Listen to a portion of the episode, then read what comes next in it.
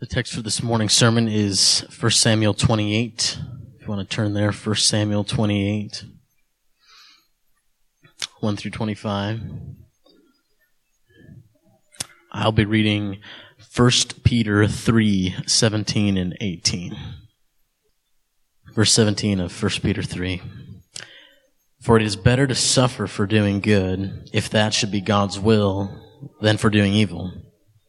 For if Christ suffered once for sins, the righteous for the unrighteous, that he might bring us to God, being put to death in the flesh, but made alive in the spirit. Let's pray.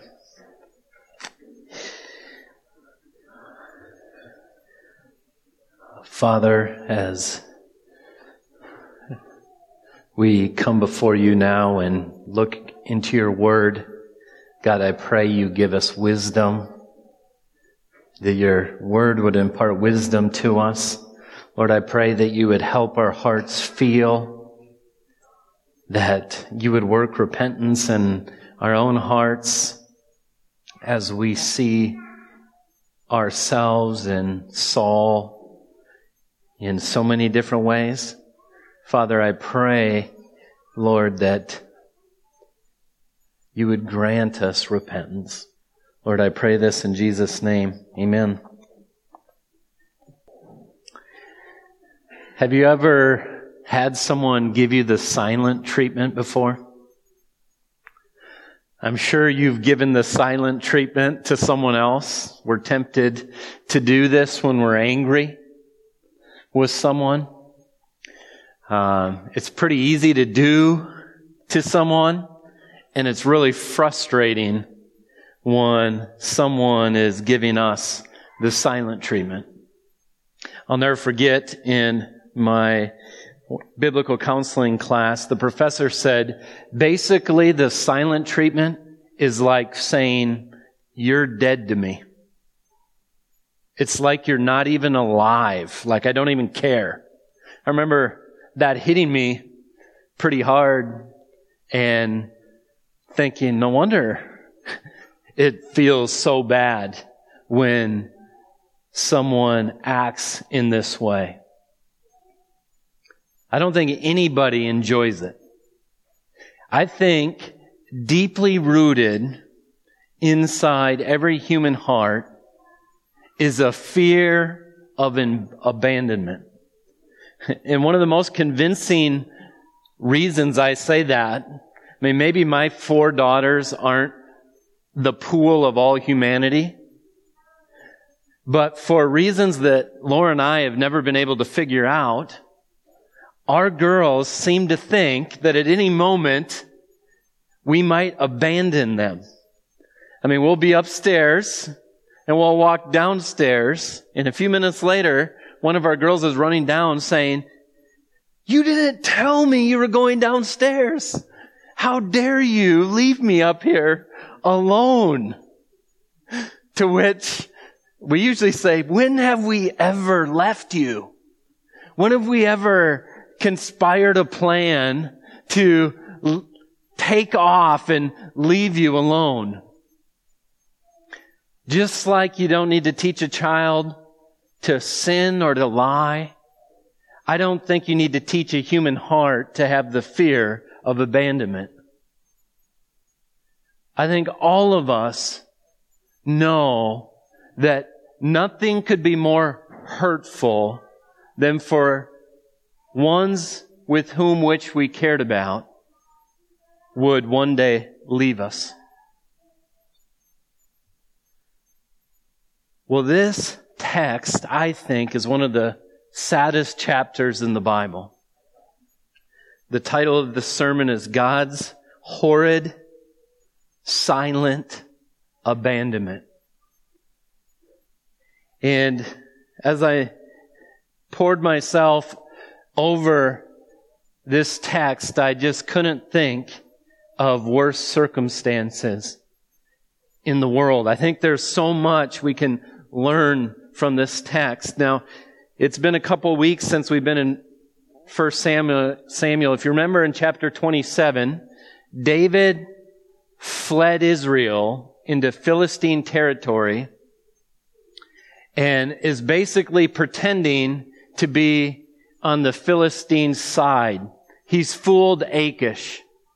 As David's making raids against these uh, uh, other raiders, he's convincing Achish that he's ac- actually making these raids against Israel. And Achish thinks, perfect. David has made himself a stench to the people of Israel. He is surely faithful to me. Now, if you look at verse 1, we kind of have an interruption. It's like in a show, as a story, as a show you're watching's going on, there's kind of breaking news. That's kind of what chapter 28 is in, in this long drama of David fleeing from Saul. And, and look at verse 1. In those days, the Philistines gathered their forces for war to fight against Israel. And Achish said to David, understand that you and your men are to go out with me in the army. David said to Achish, very well, you know you shall know what your servant can do. It's kind of an ambiguous statement there. And Achish said to David, very well, I'll make you my bodyguard for life. Now, this is a horrible situation David's in. It's like it keeps going from bad to worse. So he's been hiding out in the Philistine territory down by Ziklag. He's been hiding out there, but now Achish wants to strike Israel. Not just a little border skirmish, but a decisive blow. And he comes to David and he says, let's go. Let's go beat him. You're not going to fight from afar. You're going to be my bodyguard. And so you see this horrible, horrible position David is in. What is he going to do? How is he going to get out of this one? If he doesn't fight with the Philistines, then they're going to kill him and his 600 men. But will he actually go and fight against his own people, Israel? Be on par with Saul as Saul slayed the priests at Nob? Is David also going to strike God's people? So it's like the climax in the story begins to peak and we're reminded in verse 3, now Samuel had died, and all Israel had mourned for him and buried him in Ramah, his own city. Now, we were already told in chapter 25 that Samuel was dead, but it's, it's like a break in the story. There's breaking news. In fact, chapter 27 and 29 go together chronologically chapter 28 happens after chapter 29. And so we need to ask ourselves, what is the writer trying to point out to us in inserting this breaking news? So let me show you a map here so you can see what's going on and try to picture this in your mind. Um, first, I'll read, uh, you can keep the map up. In verse 4 it says, The Philistines assembled and came and encamped at Shunem. And Saul gathered all Israel and they encamped at Gilboa. When Saul saw the army of the Philistines, he was terrified and his heart trembled greatly. So here's what you have. Uh, you have the Philistines that live in all these cities here. You have David here in Ziklag, and they're all gathering up north for battle. The Philistines are up at Shunem, up at the very top. Endor is even north of that. And you have Saul beginning uh, to go up on Mount Gilboa.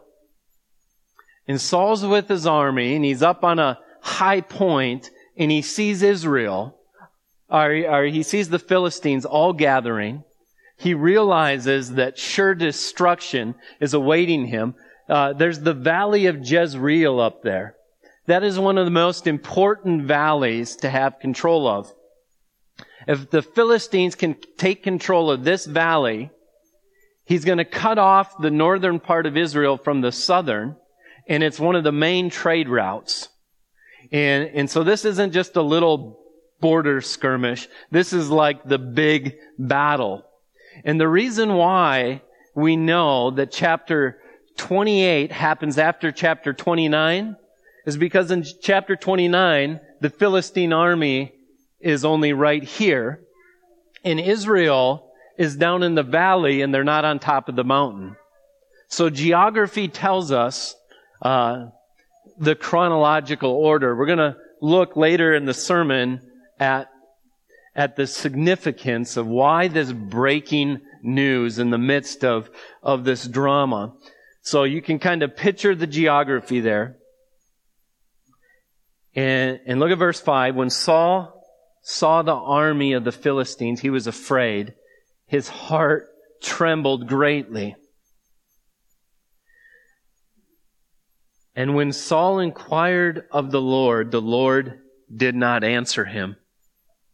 We've just been told that Samuel is dead. The prophet that spoke God's word to Saul is dead. Saul is so desperate, he inquires of the Lord. The Lord didn't answer him. In a sense, he's getting the silent treatment, either by dreams or by Urim or by prophets. These are all acceptable ways to hear from the Lord. This is the way that uh, the kings of Israel had gotten guidance before, but in he was getting no dreams through the priest's uh, way of, of asking God through the Urim. He wasn't getting any guidance that way. There was no prophet talking to him. And we read, then Saul saw, said to his servants, seek out for me a woman who is a medium that I may go to her and inquire of her. And his servants, and his servants said to him, behold, there is a medium in Endor. Now we're going to talk more about what a medium is uh, in, in a moment. But you see the desperation of Saul. I tried to come talk to God God's way. Now bring me a witch, bring me a medium. I'm going to hear from God. And so verse 8 says, So Saul disguised himself and put on other garments and went, and went. He went two men with him. They came to the woman by night. So here's the king of Israel in a disguise, sneaking around at night. Now, if you remember on that map, the Philistines are in Shunem, and Endor is north of that. So he has to sneak around the Philistine army to get to this witch. I mean, this is dedication. This is desperation would be a better way of thinking of it. And he said to the woman, divine for me by spirit and bring up for me whomever I shall name to you. The woman said to him, surely you know what Saul has done, how he has cut off the mediums and the necromancers from the land. Why then are you laying a trap for my life to bring about my death? But Saul swore to her by the Lord. That's ironic. As the Lord lives, no punishment shall come upon you for this thing. So here's what's happened. Saul has been a faithful king in the fact that he's driven all the mediums and necromancers out of Israel according to the law. Leviticus 1931 says this, do not turn to mediums or necromancers. Do not seek them out and so make yourselves unclean by them. I am the Lord God. In Deuteronomy 18:9, we read this: When you come into the land that the Lord your God has given you, you shall not learn to follow the abominable practices of those nations. Anyone who practices divination or tells fortunes or interprets omens or a sorcerer or a charmer or a medium or a necromancer or one who inquires of the dead, for whoever does these things is an abomination to the Lord. And because these abominations, the Lord your God, and because of these abominations, the Lord your God is driving them out, out before you. You shall be blameless before the Lord your God, for these nations which you are about to dispossess listen to fortune tellers and to diviners. But as for you, the Lord your God has not allowed you to do this. So Saul has rightly driven out the fortune tellers out of Israel. But evidently, the Israelites know where to find one when they need one. His servants knew where to go. They knew that there was this lady in Endor. I just want to read one more uh, text on on uh, mediums and, and necromancers from Isaiah, just so we kind of feel how God feels towards this action. And so in Isaiah 8, right after Isaiah has said that this people is going to stumble over the stumbling block, the offense, it's looking forward to Christ. Then he says this, and when they say to you, so these people who stumble, inquire of mediums and necromancers who chirp and mutter, should not a people inquire of their God? So he says, when people tell you, go listen to this chirping and muttering, should not rather people inquire of their God? Should they inquire of the dead on behalf of the living? You see how foolish that is? Shall the living really go seek wisdom from the dead? But then he says this, to the teaching and to the testimony, if they will not speak according to this word, God's word, it is because they have no dawn. There's been no light that's shone into their soul. Someone who's going to go hear from a fortune teller rather than inquire from God gives proof that there's been no dawn in their soul. It's such a vivid picture. And then Isaiah says this, they will pass through the land greatly distressed and hungry. And when they are hungry, they will be enraged and speak contemptuously against their king and their God and turn their faces upward shaking their finger at God, and they will look to the earth, but behold, distress and darkness, gloom and anguish, and they'll be thrust into thick darkness. This is Saul's position.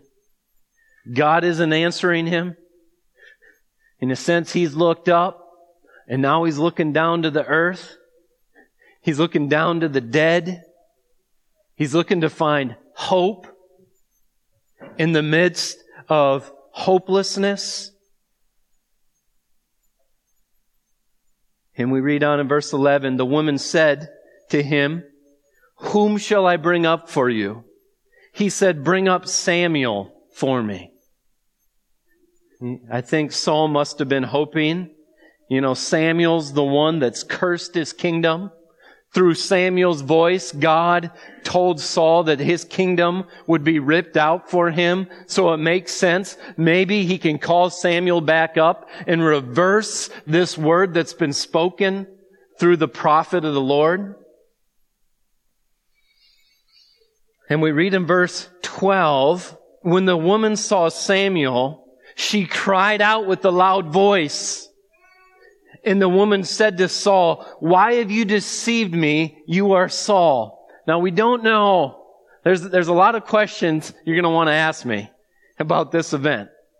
And I'm not saying I have all the answers for you when you have a witch raising up Samuel from the dead. But the first thing we noticed is when Samuel started coming up, she was freaked out. Maybe she was surprised because it was actually working and she was using fakery before. That's one option. Even though God never says don't go to a necromancer because they're ineffective. He says don't go there because they're evil. So, she's freaked out. She also could be freaked out because the text says she realizes this is Saul. It seems like a trap.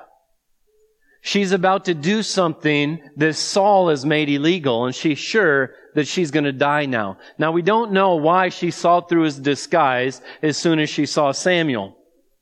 Maybe Samuel came up and called Saul by name, and she realized.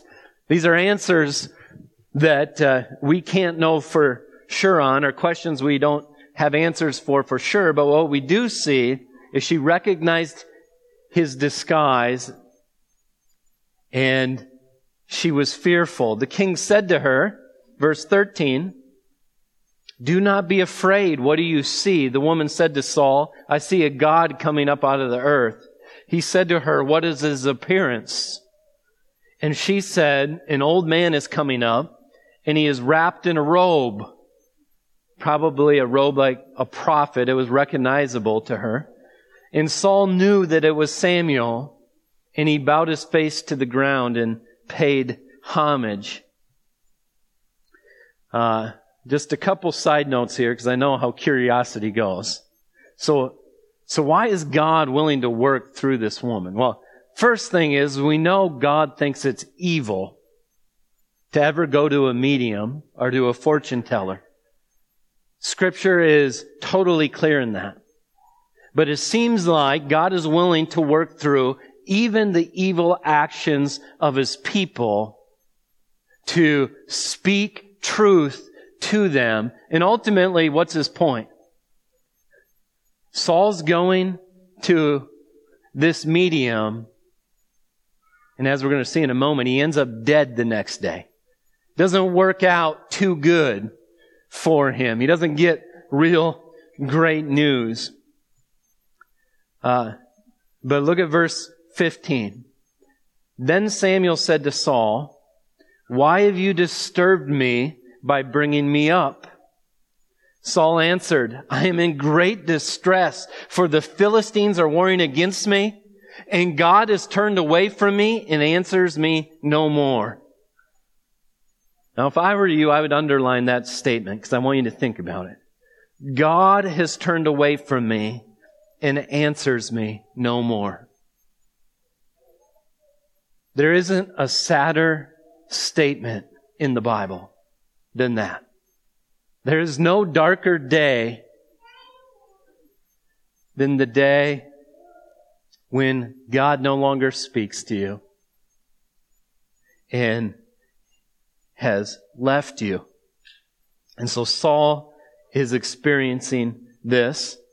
He says, therefore, God has turned away from me, he answers me no more, neither by prophets nor by dreams. Therefore I've summoned you to tell me what I shall do. You see, he wants a word from the Lord. And Samuel said, why do you, why do you ask me since the Lord has turned from you and become your enemy?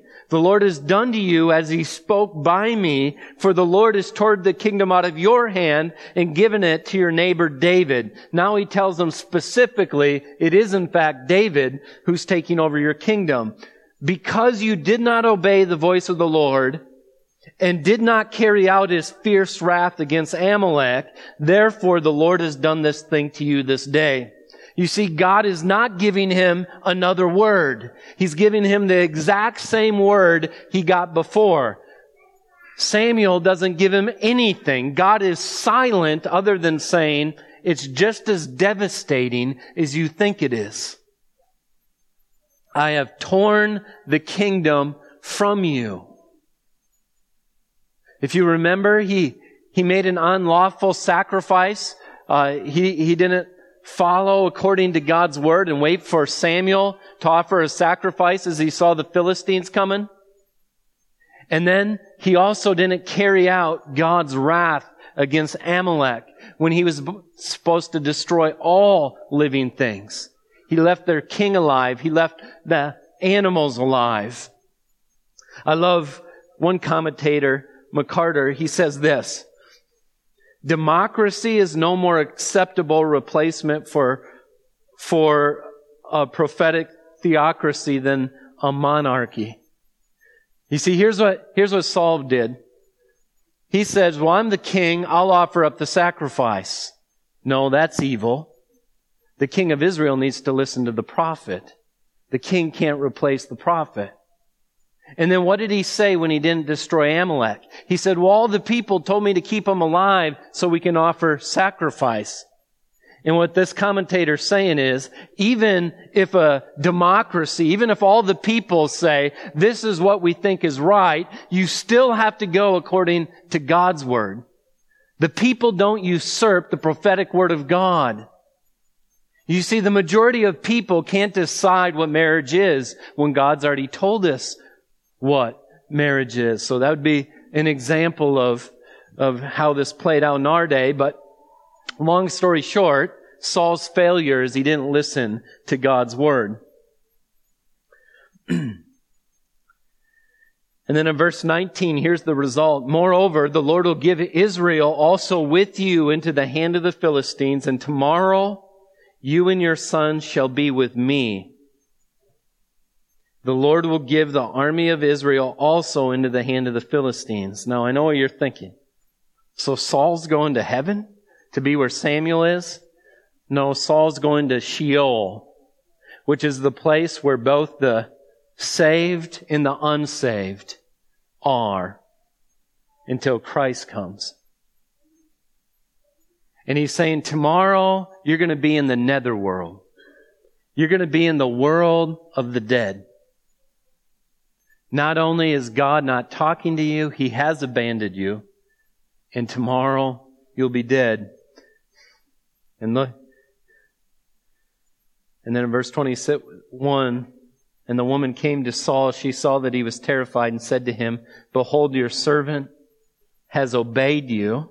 I have taken my life in my hand and listened to what you have said to me. Now therefore, you also shall obey your servant. Now you might read this and not think much about it, but this is covenant language. She's saying, I've obeyed you, now you obey me.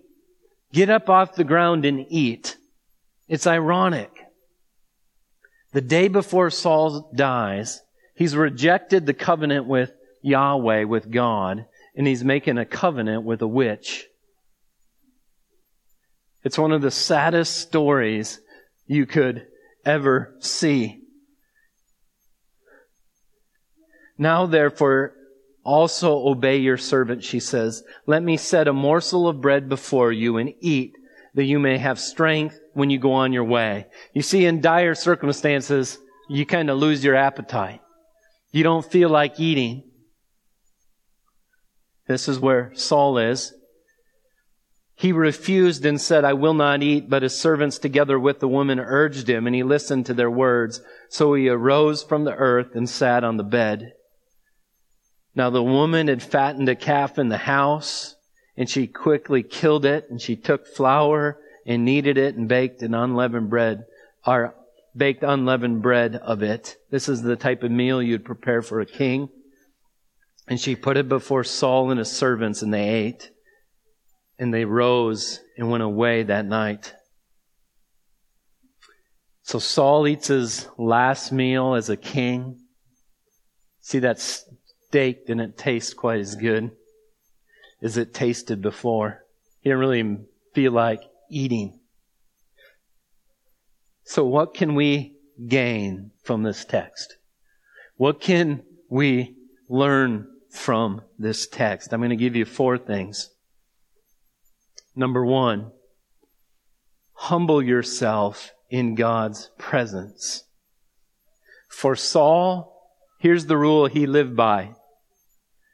My kingdom come, my will be done, no matter what. You see, as God was working to make his kingdom great, he was excited.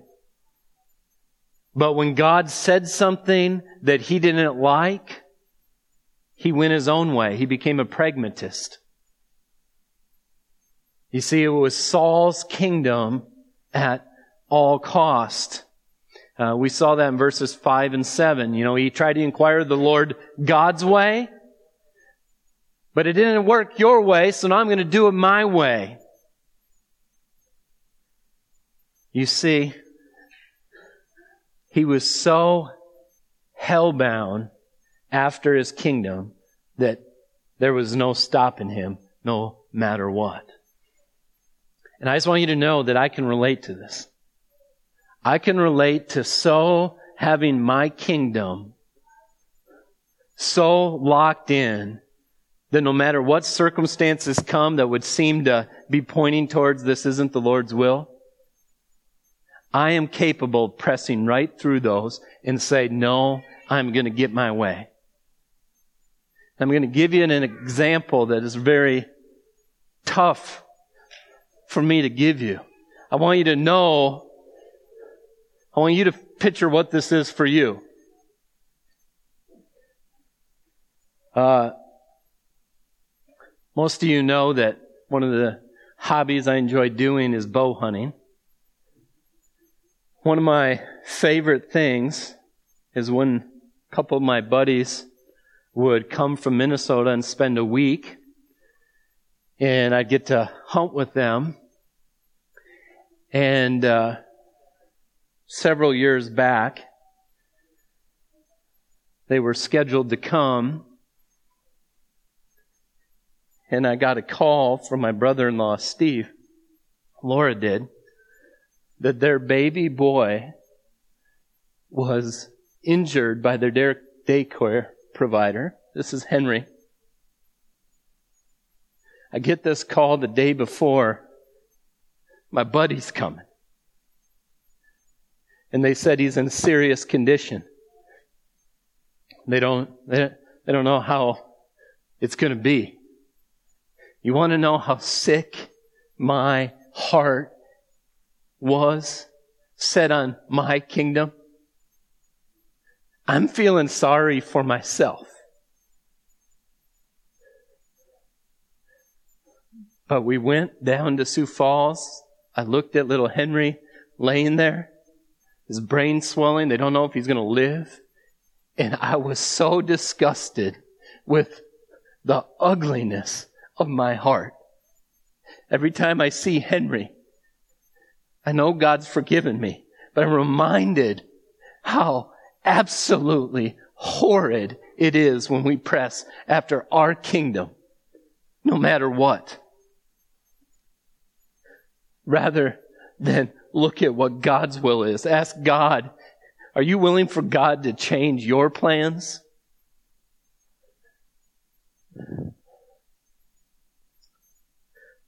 humble yourself in the presence of God. Second, glory in God's presence. The most hopeless misery is to be abandoned by God. Basically, Saul was told because you didn't listen to God, Yahweh has, is done with you. He's left you. That's the explanation for Yahweh's absence when Saul's calling out to him. Let me read to you what uh, one commentator says. He says, The text is not gentle, but it's clear. If you despise God's word, he will take it from you. If you persistently refuse to obey God's speech, you will endure God's silence. How crucial then are one's first responses to the gospel, to the initial call to enter the kingdom of God. And then he gives this example from Spurgeon. Spurgeon tells of a man on his deathbed who sent for him. In his lifetime, the man had jeered at Spurgeon, had often denounced him as a hypocrite. Now in desperation and now in desperation and death, he called for him. Of this instance and of this man, Spurgeon wrote this. He had, when in health, wickedly refused Christ. Yet in his death agony, he had superstitiously sent for me. Too late. He sighed for the ministry of reconciliation and sought to enter at a closed door, but he was not able. There was no space left then for repentance, for he had wasted the opportunities which God had long granted him. And then here's what the commentator says. What could be worse to know you need to repent and can't is horridly solemn. The most hopeless misery in all of life is to be abandoned by God. So there's a warning here. When you hear God's word, submit to God's word. Saul, all the way up to the last moment of his life, was unwilling to admit God's word was true, to truly repent. In these last moments where it looked like death was sure, what did he want? He wanted victory in a war. How foolish of him. So, glory in your opportunity to trust Christ. Repent while you can repent. There's nothing better than knowing that you can have the ear of the Lord, the word of the Lord, and His presence in your life. Repent for it leads to God's presence. That's the third point. You see, Saul was seeking not for God's forgiveness, but for help in defeating the Philistines. He didn't realize what his biggest enemy was, did he? So he's looking at the Philistines. He's saying, I need God, I need God, I need God. He didn't realize that he was an enemy of God because he had rejected God's word. What should have Saul done? Saul should have cried out to the Lord and said, I've sinned against you. I've rebelled against your word. I'm no longer to be your king. Praised God, raised David up. Someone more worthy. This is the prayer he should have been making. He should have been repenting because if he would have repented, God forgives those who repent, admit their sin, call their sin what it is. But he refused to do that. Instead, what does he do? He calls Samuel up from the dead. Now tell me something. What can Samuel do for him? Samuel's raised up from the dead. He can't do one thing for Saul. Saul needed to be looking for another one. Jesus Christ, when he was raised up from the dead, he didn't, he wasn't just able to speak judgment, now he was able to speak peace to his people. Saul could not see this mercy that was in the heart of God. His repentance did not come to him.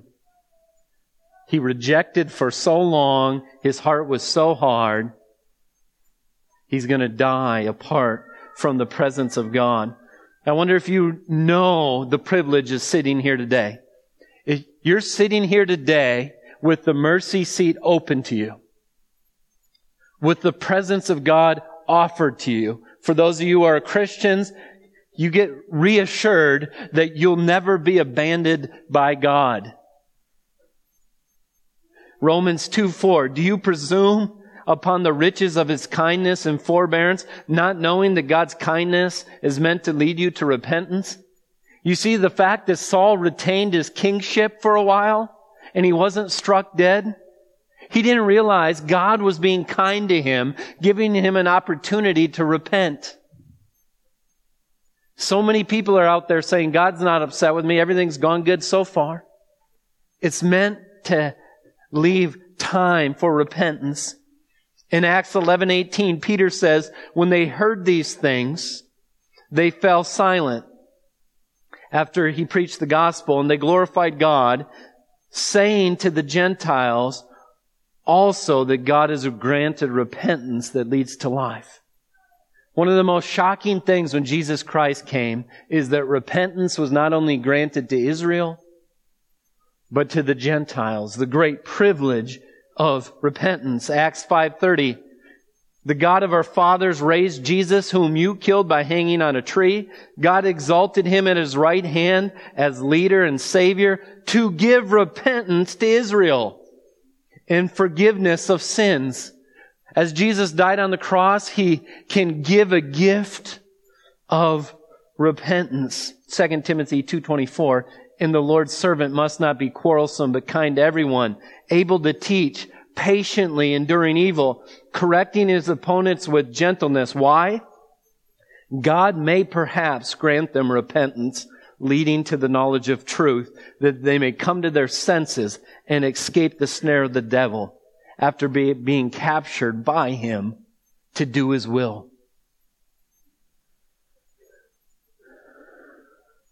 I hope you feel the privilege to be able to believe in Christ.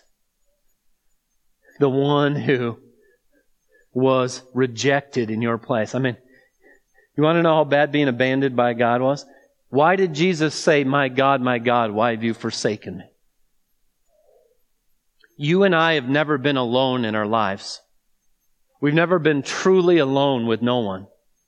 When Jesus was on the cross and his disciples fled, and the sins, my sins and your sins were on Christ. The fierce wrath of God came upon Jesus. You remember what, remember Samuel said to Saul, because you didn't carry out the fierce wrath of God against Amalek. You see, there's a fierce wrath, and when Jesus Christ took your sins, he experienced God's face turning away from him under the punishment for sins. Jesus Christ was abandoned by God in that moment. No death couldn't keep him.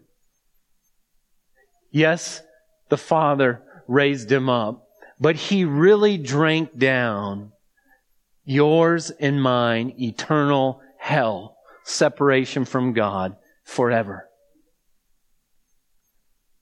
Do you realize the privilege of not being abandoned by God in Christ taking your place on that cross?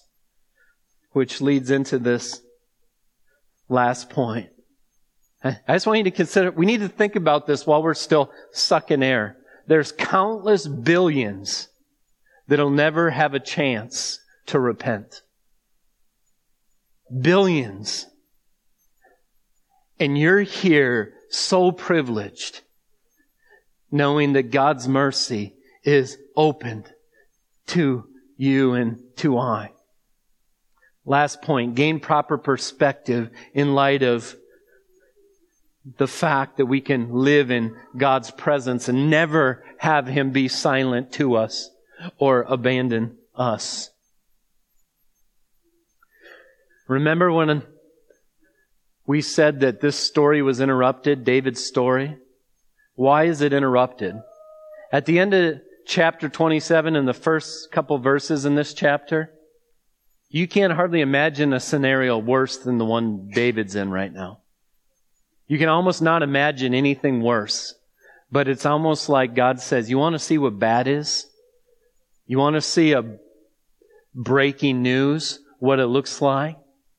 David, yes, while he's running for his life, yes, while he's in the predicament he's in, he is not abandoned by God. As you deal with the struggles in your life, the things that seem unfair, the pain, the relational pain, your boss at work, whatever. Whatever you plug in to say, this is as bad as it gets. I think what we're supposed to learn from this text is no, it's not. If I know I'm not abandoned by God and there's grace for me, then I can have strength to get through no matter what comes. Because we're going to find out, you know what's coming for David? His wives and children are going to be captured. It seems seemingly gets worse. but the Lord is with him. So what I hope you take and what I hope I learn is to understand the privilege to know the, the text that Scott read, that Jesus Christ died that he might bring us to God. What makes heaven heaven is the fact that God's there, that he has not abandoned his, those who will trust in him. That not only has he not abandoned them, he invites them into his presence, into the center of this Trinitarian family. We're called his children, that we get to live with him forever. My prayer is that if you're a Christian, you leave here more thankful for the fact that you are not abandoned by God. And you're also reminded the danger, the danger of knowing God's word and rebelling and rebelling and rebelling. And if you're not a believer, I just hope you realize the opportunity that you can repent that you can recognize the selfishness of your own kingdom and say, Lord, thine kingdom come. Thy will be done. Father, I pray you would help both those here who are saved and unsaved be able to say those words. That someone for the very first time might be willing to finally give up realizing that it's just darkness and gloom and hunger and thirsting at the end of this road of living according to our kingdom. Father, I pray that you would grant us repentance, that you would heal our hearts, that you would begin to mold us into the image of God, that you'd begin to destroy the type of selfishness that I experienced in my life. Father, Continue that. I pray this for all of us. In Jesus' name, amen.